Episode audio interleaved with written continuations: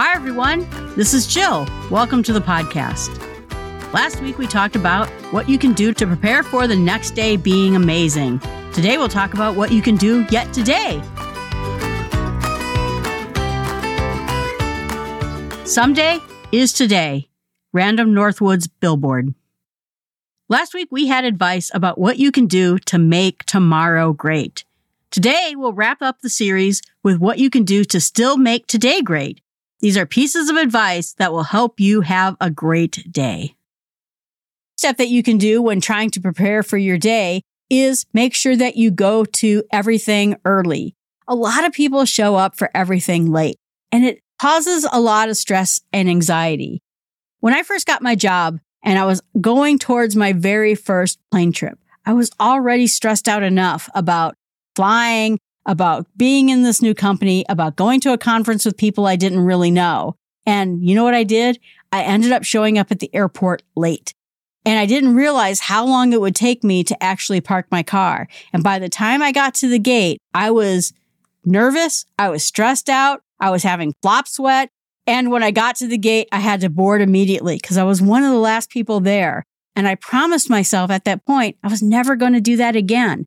It wrecked my whole day. I felt terrible and jittery the whole flight to North Carolina. And it just made something that was already really stressful for me even more stressful. So now I show up early for my flights and people laugh at me because I'm wasting 15 minutes or I'm wasting 20 minutes. But you know what? Being there early and not having any of that stress is worth every minute. I feel good. I'm there. I'm prepared and I'm not late. And that's not just with plane flights. That's just with everything. I notice a lot of times that people who get crazy on the road, it's because they're late. It's because they had a dentist appointment or a dog vet appointment or a dinner date with someone and they're late and suddenly they're stressed out. They're driving down the road way too fast. They're driving dangerously because they're trying to zip in out of traffic. When if they had just left five minutes earlier, their whole evening would have gone better. So make sure that you leave for whatever it is you're going to early so that you can have a great day. Make sure that you remember not to multitask. When you actually sit down and you write down all the things that you need to get done that day, make sure you do them one at a time. You will get those things done a lot faster if you're not trying to jump from thing to thing to thing and lose your focus every time. Someone said that when you change your focus on a topic of what you're working on, it takes you up to 20 minutes to get back into the groove of what you're doing. Try to arrange minor tasks for you to do the next day. And they might be little things like scheduling a time for your dog to go see the vet or that you wanted to call a friend and set up a lunch with someone you hadn't seen in a while. But make sure that you don't just write down the big things that you want to do in your life. Make sure that you set up these small tasks that you want to do that you can get done in the nooks and crannies of your day.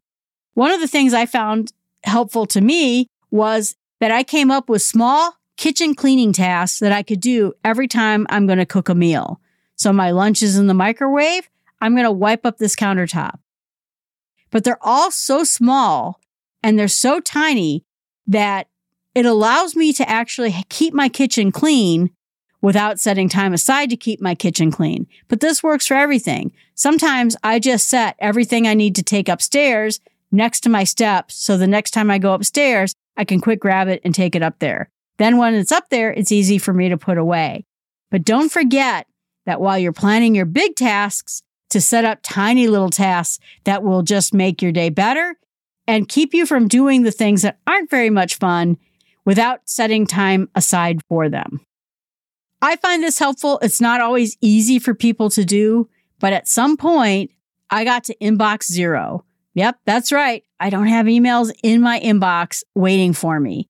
As soon as the task is done, I put that email away into another subfolder. And that's really hard to do, but the best way that you can do to get there is first of all, when you respond to people, keep the email short. If you keep the email short, it won't take you long to reply to some of the emails. Make sure that anything that's a task gets added to a task list or written down somewhere so that you know that you have to do them. And then at the end of every day of work, go through the messages that are still in your inbox and clean them out. Does it mean you have to send a quick email? Does it mean that you have to set a reminder to respond to someone tomorrow? But do your best to make sure that your inbox at work or your inbox at home is either empty or well maintained so that when you get to work the next day, it's not all full of clutter. Get rid of the things that really annoy you about your workspace or your living space at your home. For example, if you never seem to be able to find some place to put your pens, go get yourself a pen cup. If you can't ever find a pen when you need one and you're writing yourself a quick note, go get a pen. Make sure it always stays in that exact spot. Or maybe if this is your home and you have a chair and maybe you hate this chair and you sit in it every day, maybe it's time to get a new chair that would actually be comfortable. Or if you say, I never really have a good place to put my drink. I'm always afraid I'm going to swivel around and knock it off. Spend some time in getting rid of those minor annoyances. Once you have your workspace, your living space set up so that it actually helps you do better throughout the day, maybe it's your car. Maybe you drive around and you deliver things. Organize it in such a way that it makes your life that much better. Learn your software. This is a good one because a lot of times we're using tools at work and sometimes it's software, sometimes it's the computer. But if you take that extra step of learning how your computer actually works or learning how to do something in the software you have to do, it will help you actually get your work done easier. I know that I tend to be that person who tries to learn all the software tricks I can think of. Maybe the keyboard commands.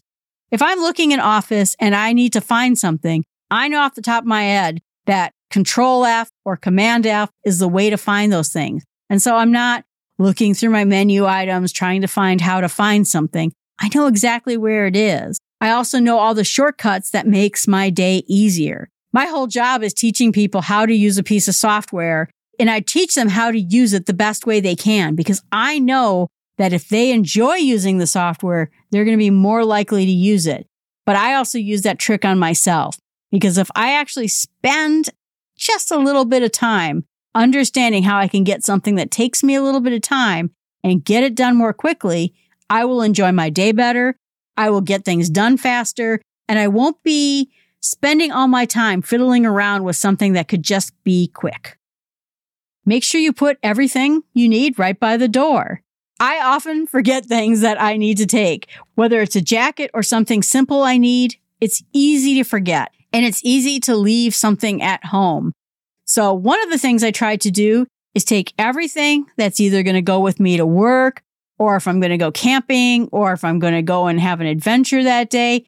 Everything I need is sitting right there by the door. And I also have a write on white buff board right by my door that I write down anything that may be in the refrigerator or can't be by the door. So I always try to make sure that everything I need is right there and waiting to go with me.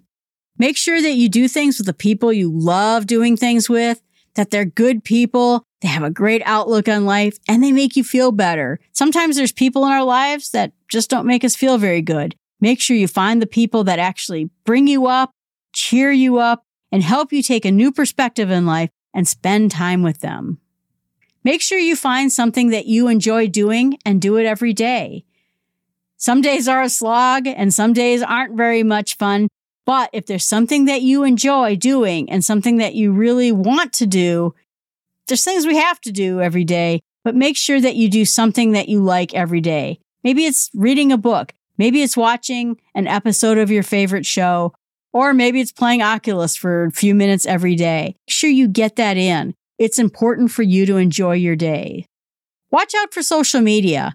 I admit I'm not the biggest fan of social media that's out there. And a lot of people talk about how social media really damages things.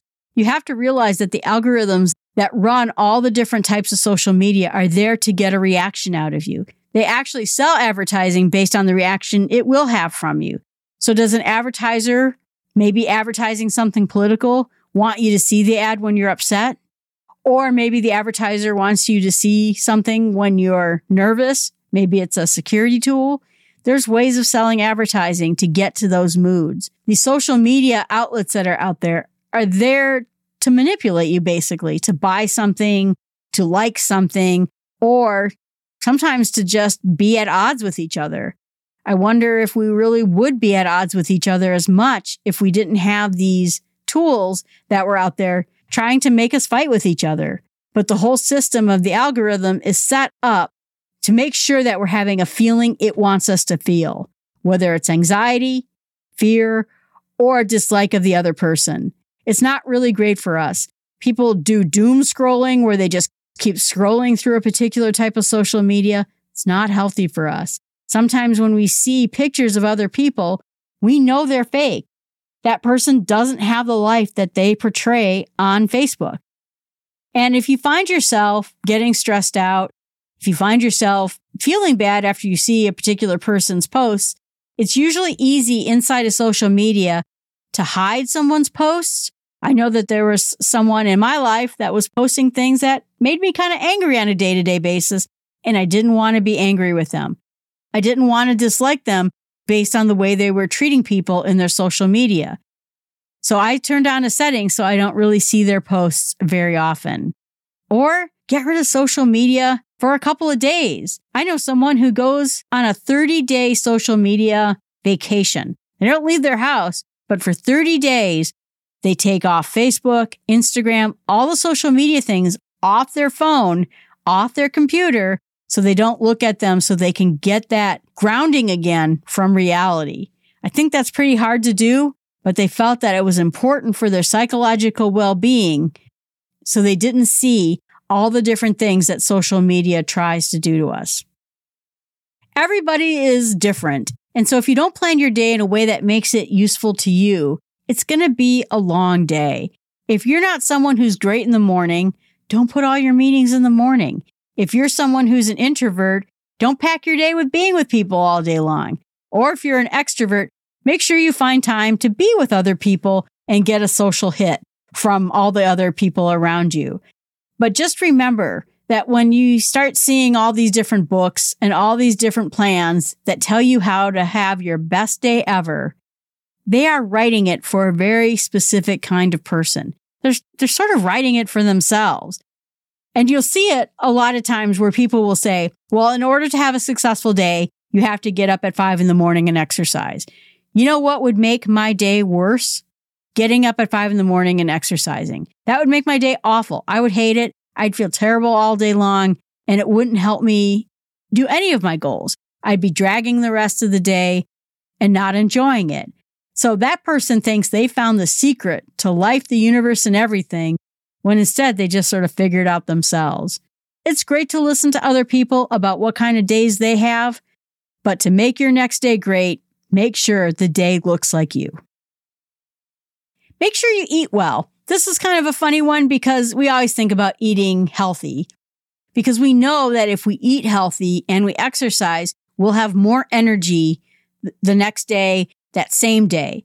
Eating healthy doesn't make you tired. It actually invigorates you so that you can get more things done. But also think not just about the healthy aspects of it, but think about how you feel after eating it. Sometimes if you get a list of the things that make you feel good and the things that don't make you feel so good about when it comes to eating or drinking things, it can help you have a better day the next day.